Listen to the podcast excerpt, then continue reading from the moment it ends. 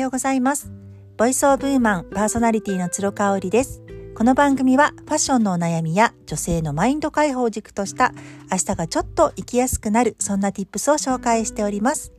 はい、今日も私が週6日配信をしてますメールマガジンつろごろくの配信内容を深く掘り掘り下げるということをやっていきたいと思います。昨日はね、コンプレックスについて書きましたね。コンプレックスって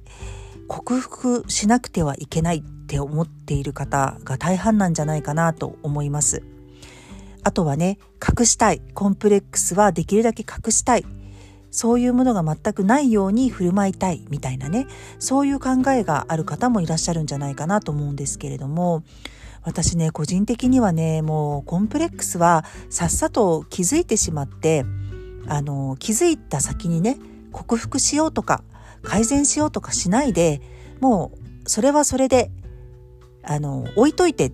ていうねスタンスをとってもいいんじゃないかなっていうふうに思いますね。で自分の人生に本当にそのコンプレックスによって邪魔するものがあるんだとしたらお金を払ってでもあのそのコンプレックスをね得意とする人にどんどんアウトソーシングしてしまうっていうのがおすすめポイントかなっていうなんかそんな内容で書きましたね。いかがでしたでしょうか？私自身はあの三姉妹で育ってファッション大好きな母のもとで育ちましてファッションをねなりわいに今してますけれどもそれを決意したのは結構つい最近だったりしました。なぜかっていうとねあの当たり前だと思ってたんですよね。そうやってあの毎日毎日コーディネートを今ねライブ配信とかしてますけれどもそういうのをこう発信することっていうのもあの誰もができることだって思っていたし、あのー、バランスのいいコーディネートをね、えー、と考えつくとかそういった服選びをするっていうことも特に別にすごく苦労してっていうわけではなくちょっとこう肌感覚的に分かっていたことだったのでみんなそんなもんだろうっていうふうに思っていたんですよ。ただねうちの、あの家庭はやっぱり女系なのでね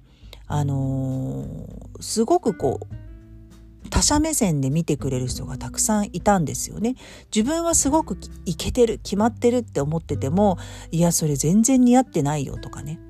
太い足がさらに太く見えるよとか、うん、すごく足の形が悪く見えるよとか太って見えるよとか逆に今日いいじゃんすごいすごい似合ってるそれとかっていう意見がねもう本当に飛び交う家だったんですよね。まあ、あのその言葉に傷ついたりしながらもすごく学びが実はあったんだなっていうのに気づきましたね。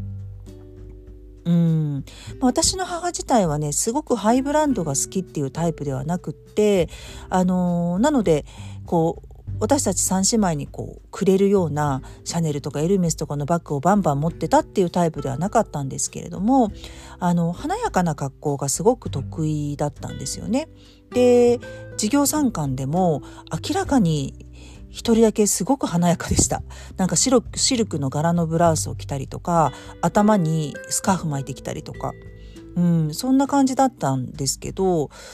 うん小さいところはなんかそれが当たり前というかちょっとむしろ恥ずかしいなっていう他のお母さんみたいに目立たないようにしてくれないかなって思っていたぐらいだったので特殊っていうふうには思えなかったんですよね。で私の場合はその姉がねあの先にファッションの仕事をも始めておりましたので自分は姉のようにはなれないし姉のようにあのな才能はないしっていうふうに思っていてね、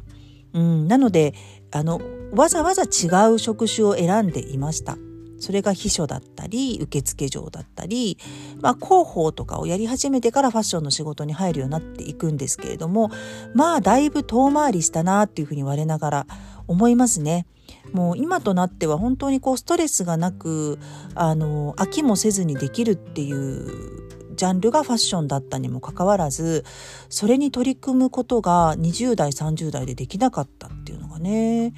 うんきっとだからコンプレックスを克服してそれを力にして仕事にしないとライフワークって成り立たないんだなってどっかで思っていたのかなっていうふうに今となっては思いますね。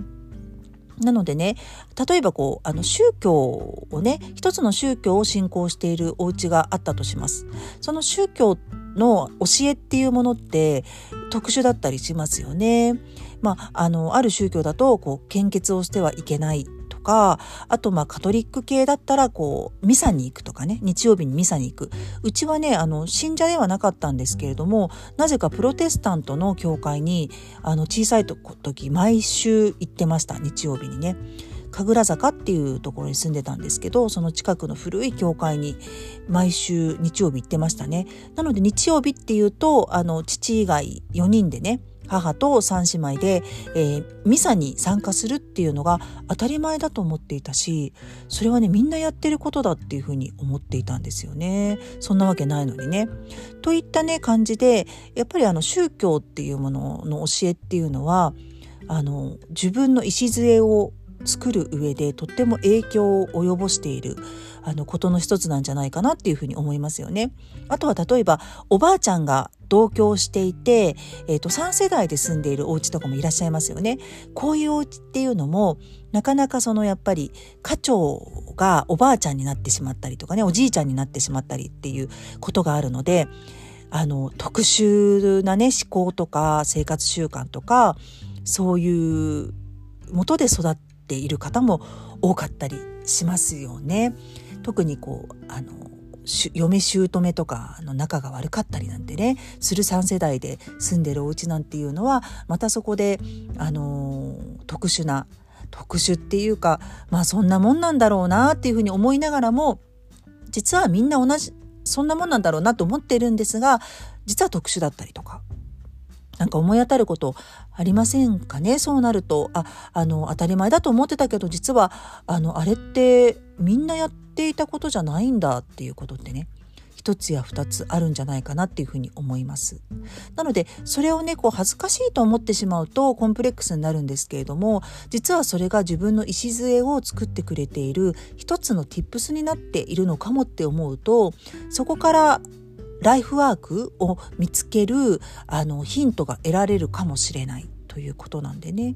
是非何か思い出して書き出してみていただいたりとかしてもいいかもしれないですね。うちはねあのえーと、母方の祖父母が、えーとおばあちゃんがねもうずっと80までお花屋さんをして働いていたりとかしたのでもう女性はね働くもの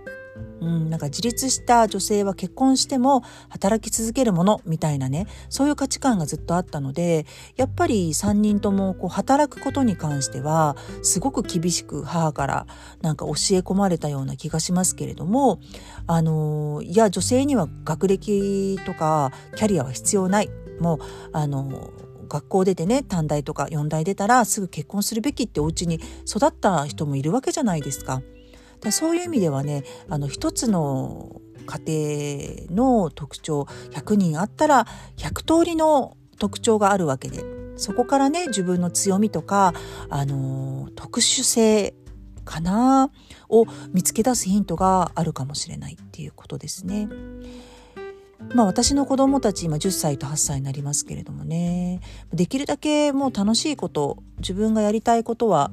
とことん突き詰めてやらせるようにはしていますね。やめさせる方が大変だしね自分が好きなことをね。なのであのゲーム好きだったり絵を描くのが好きだったりしていますけれどもあの突き突き突き詰めて突き詰めて選択肢がねあの多くなるっていうよりかはもう一つのこと二つぐらいのことを突き詰めてやらせてみてそこから飯の食える大人にどうやったらなれるかっていうのを自分の頭で考えてってもらうっていううん。なんかそんなことを考えていたりしますね。まだまだ小さいのでね可能性はいっぱいあるとは思うんですけれどもそのあたりあの我が家の特殊性っていうのも私自身が理解をして子どもたちに接していきたいなっていうふうに感じています。はい今日も最後まで聞いていただいてありがとうございました。それではまた来週。